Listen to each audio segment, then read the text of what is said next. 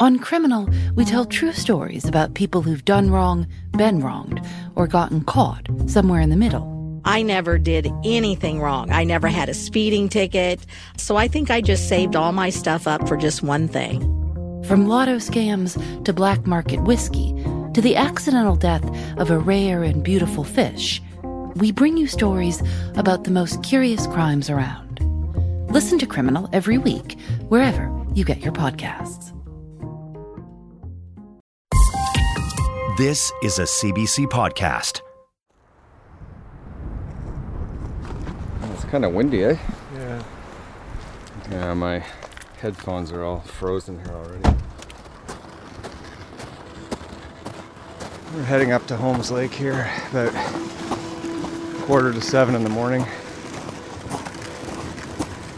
Up the snowy road. Five-year-old Adrien McNaughton disappeared late day on June twelfth, nineteen seventy-two, while on a family fishing trip here at this lake. It's early March. We're just trying to catch the lake with the ice in still. On our fourth attempt to look for Adrien McNaughton in the area that the four cadaver dogs indicated and uh, auger some holes in. We've got a core sampler that we're going to insert into the holes at regular intervals on a grid, sample the muddy bottom of the lake throughout the area where the dogs were signaling. So hopefully we'll be able to get much deeper into the sediment that has accumulated over the years at the bottom of Holmes Lake. During the dives, the first three, we were barely able to scratch the surface of the mud, so this would be by far the most thorough search of the lake that we've done to try to find Adrien, if he's in the lake. Okay, let's go. Let's keep going.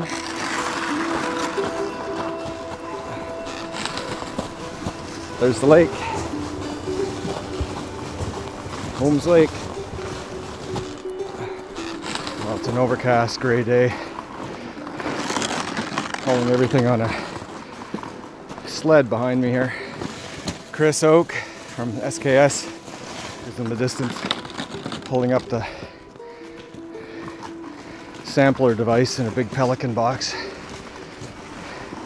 We got Mike Grebler coming in, who is the dive master on dives one, two, and three.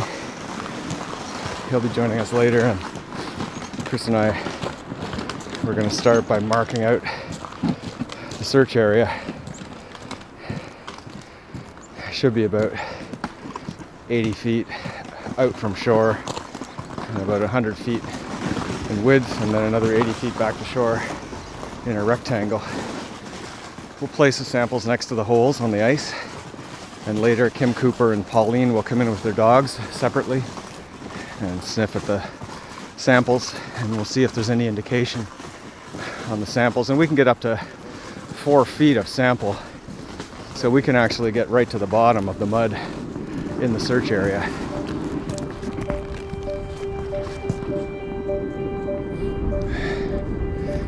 Here's the spot where Adrien was last seen. This is where Marie said they were fishing and looked back, and where Lee said he saw Adrien playing, and they looked back again and he wasn't there. It's not very far. God, it's a lonely place.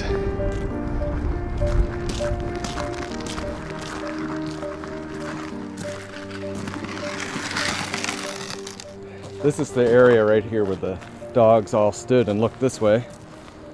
Like, I'm wondering whether we can focus on the area where we think he might be and then expand out from there. So like if we if we were to start where we think he fell in, yeah, and then sort of fan out from that as we search.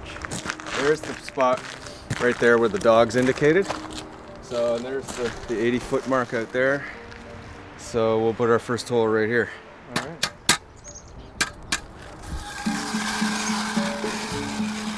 Using a hand-powered ice auger about fifteen centimeters in diameter, we bore into the ice of Holmes Lake. The ice is clean and smooth, enough for a game of shinny hockey, and about forty centimeters thick. Okay, so let's get the sampler.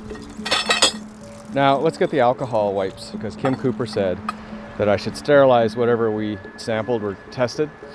The, the theory is you sterilize the unit before we use it, and then anything that it touches here is all fresh from Holmes Lake, and anything it's been through before isn't represented as something that the dogs can smell. The core sampler is made up of four detachable cylinders, about thirty centimeters long and about three centimeters in diameter, with a butterfly valve that traps a column of mud inside until we can get it to the surface. On top, above the tubes, we screw on an increasing number of rods to get down to the depth necessary to find bottom. Just try and get as much sample as we can, right? Like just yeah. keep going until you kind of get a bit, feel like you have something. How much more length do we have here? Oh, we got I think I brought enough to go about thirty-two, thirty-three feet. I'll hit something hard. Okay, so that's the bottom.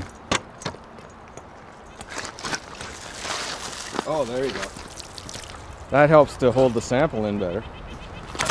So at this rate, I think we just leave it. If the dogs smell at a particular hole, then we just mark that hole. Yeah, here comes Mike Grebler. Hey, Mike. Nice to see you again, Mike. Nice to be seen. So we're like, what, fifteen, twenty, twelve feet from shore, and we're down about thirty-five feet already. Wow, into the silt. Yeah. There's a sub-layer, and then there's an, a mat, and then there's another layer underneath, an opening, like open area of water, and then there's another layer way down. So there's like a layer cake. Probably, you know, a lot of the old growth and tree bits and... Like the actual bottom is like, the, uh, there's like twenty feet after the actual bottom. Like after the bottom that you feel, there's another twenty feet. That's astounding. Right? That was truly astounding. I had, I mean... You can't even tell as a diver. You could just be pushing against it and think it's it's sort of bottom, maybe below that, and then it's like actually just the sub-bottom. Holy mackerel. So the question is, how did those divers back in the day ever claim or ever actually say they searched it properly? Well, their target would have been on top of the silt yeah. or underneath a tree. Yeah, hit like caught. Caught yeah, underneath or a tree. underneath a, underneath one of those hollows. Wow. So we're thirty, trying, thirty-five feet. Well, well have look a look at, at the number that we got coming out here. Well, so this has gone all the way down in there already at that length, but I can't get it down any further.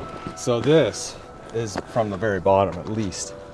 Basically, right. we're just the dogs will come, they'll smell, they find, they find, and then we then we mark the holes. All right. Well, we should keep keep going. I want to get at least this area covered, so we've got to pretty much push.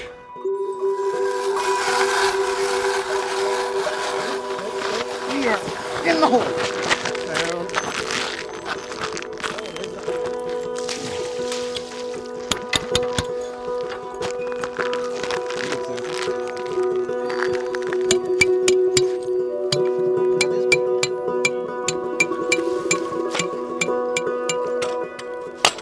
what we're going to be getting, because that went really easily in. And it captured a whole bunch of mud. Looks like we got a nice sample in there too. Yeah, there's a good sample there. So that's thirty-three feet of sampler in the ground, but we're about twenty feet from shore and we're thirty-three feet down and we're at almost at the end of our pipe that we brought. And we're going through several layers. Uh, this is astounding, really. It's unbelievable.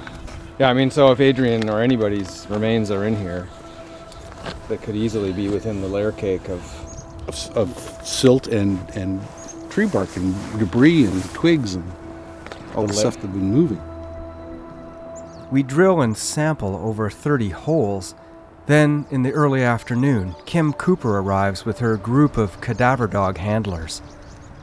Hello. How are you? Good, how are you? The dogs are all waiting back down at the main road in warm trucks and will be gotten one at a time from there. I'm Lizzie. Nice to meet you. Hi. So we're making our way around. I see. I don't know what you guys think, but we're, we have thirty-three foot of pipe, and about fifteen feet offshore, we're right down to the handle. So we, really? can, we can't go any further. Oh, yeah, out than the that. hell out of me. Thir you can't get to the bottom with thirty-three feet? No, fifteen right there. Really? Yeah, it's really different than what well, I thought. Yeah, because we thought it was a lot shallower. Yeah, yeah. It was passing Then light. It would make no sense that he wasn't. That he hadn't come up. Yes. That no one yeah. spotted yeah. him. We got layers of crap. I don't know how much time you guys have or what you want me to do now. Yeah. Do you want me to put more holes in and do more, di or do you think we got enough for a sample? What did you? Uh, you pulled gunk out and you've laid it out somewhere. Yeah, is that the what gunk you've done? is yeah. right next to each hole. Okay. It's probably most efficient to get all the holes done before we bring the dogs up as opposed to running them back and forth, back and forth. So would you do one at a time, like yeah. you guys would hang out over there kind of thing, and yeah. then you'd come in and go around? That's a good yeah. idea. How many sets do we have? Of dogs, we have three. So you're two? Yeah, and Pauline's dog. Nice, okay, great. Yeah. So who's coming first? Uh, we'll bring Grief first, so we were going to, um, uh, we're going to do our best to run them blind, uh, Good. meaning us. So so I won't tell Pauline what happens if anything happens with my dog. Great. So she'll come up not knowing. We won't say I anything. won't watch her dog work nice. when I bring the third dog up. So no tells so.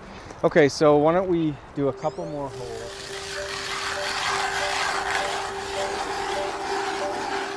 We drill and sample a few more holes in some random spots for good measure.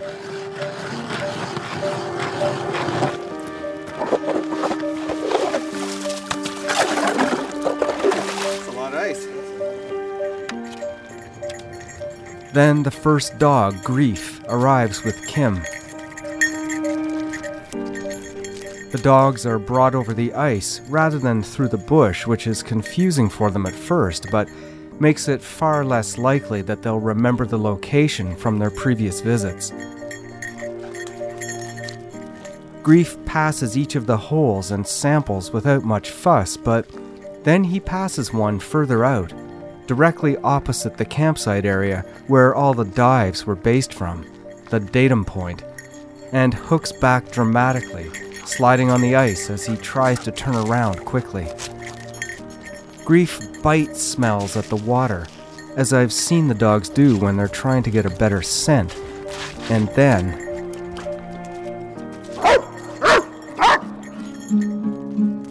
he walks to Kim, then back to the hole, barking. This is what Kim calls a final response, and it is different than what we've seen before. It's what the dogs have been trained to do when they confirm human remains to their handlers. That was, that was interesting. Yeah, I, that, when he came in, there was a major wingback at, at this one hole here, at the middle hole right there. It was like right back, and he smelled again, and then he came around, and then he did this thing over here. Because even I noticed that. I'm not a dog trainer or handler, and I noticed that. So we'll see what the other dogs do. That was the least experienced dog. Pauline's gonna bring her dog in. Then it's Quinn's turn.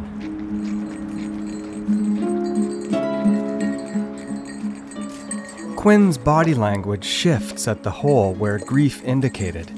At the very next hole, just a short distance away, but further from shore, in a straight line out from the datum point, he indicates as well, just like Grief, with a full final response, something we've not seen before. Quinn actually lies down on the ice. Well, he, he lay down on this one, which is his final response. What does the response mean? When he sits down like that? When he, he lays down, that's what he's trained to do. When he, he smells cadaver, his final response is to lay down by it. But that, that's the only hole he lay down on. But the same place twice, right? So yeah, yeah, that's it. We'll let Kim tell you, the other dog, I guess. So then Kim's coming. It's She's another. coming with... Okay, so we'll Breeze. wait till the whole... We'll reconvene yeah. after. Thanks. Right? Yeah.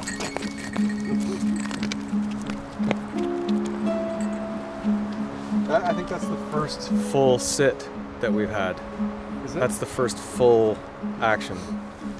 And this last dog is the most experienced dog. Breeze gingerly sniffs past the long line of holes. She passes by the hole where Grief indicated, and then Quinn's hole nearby. Nothing.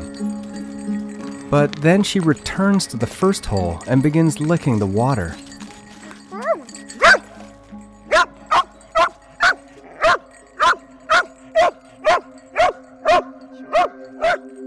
Breeze, too, gives Kim a strong indication and lays down.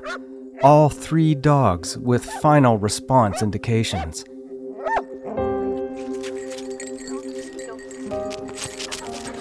So what did you guys observe there? None of them seem to be drawn to those holes down there. No. Really no, at all. No, no. Everybody's hooking back onto onto these ones. Yeah. Did did uh, Quinn do a, like a, a hook back? When he came to this hole and checked it out, yeah.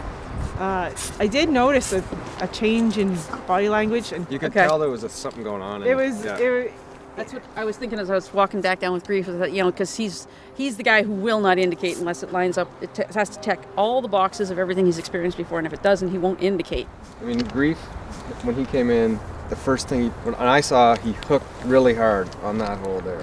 Interesting is that party eagles are just barking holes, but then when you have three completely independent and they end up choosing basically the same hole, it's kind of. Mm. Quinn sat there and Quinn then lay down there and barked. Well, yeah, we call it an indication or a trained final response. Final response is good. Yeah, okay, T F Rs. Trained final response. So what do we call Breeze's response here? Is it a same thing, T F R? T F R? Yeah. T F R? Yeah, and hers is a, they, they both of them have the same thing, barking down. So Breeze and Grief both did the thing there. Yeah. Yeah. Yeah. So that would make sense, eh? Doesn't it? Yeah, the whole thing keeps lining yeah. up, doesn't it? Yeah. With with what we've always pretty much felt. Yeah. I have no doubt. I'm I'm thinking that, that that whole thing with the pole going in thirty-three feet over there, that just to me just went, everything just opened up. The possibilities just opened right up. I don't know. It's just like, are we? Would you ever? Are we ever gonna find anything more than this? You know, like, is it just impossible? Right? It's your world, but I wouldn't think so. It eats at you, doesn't it? It does. It keeps you it, awake at it, night. That's why we're here. Yeah. All of us. All yeah. of us. We've taken triangulated measurements within a few centimeters of where the holes of interest are. I've discussed everything with this dedicated team of volunteers who have been here from the beginning, and we've been forced to agree there's nothing more that we can do or should do, given what we all believe. There are human remains in Holmes Lake. Definitively proving that it is Adrien in the lake will be more difficult or impossible given the depths and volume of bottom material, but any further exploration of the lake should be left to the Ontario Provincial Police. To see a video clip of the dogs at Holmes Lake, visit our website at w w w dot c b c dot c a slash s k s.